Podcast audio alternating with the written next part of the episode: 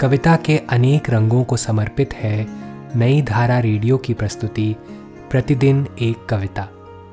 कीजिए अपने हर दिन की शुरुआत एक कविता के साथ।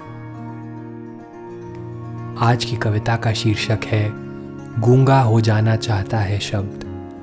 इसे लिखा है नंद किशोर आचार्य जी ने।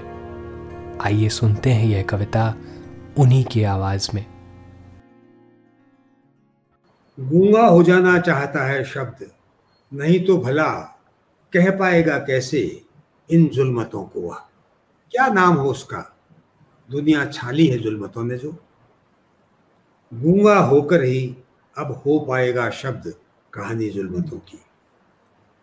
मुझमें व्याप्त। आज की कविता को आप पॉडकास्ट के शो नोट्स में पढ़ सकते हैं। आप जहाँ भी प्रतिदिन एक कविता सुन रहे हैं, वहाँ अपने कमेंट शेयर करना ना भूलें। अगर आप चाहते हैं कि नई धारा रेडियो की यह प्रस्तुति हर सुबह आपके व्हाट्सएप पर आ जाए तो हमें इस नंबर पर मैसेज भेजें। Seven four two eight seven seven five three seven six कल एक और कविता के साथ फिर मिलेंगे।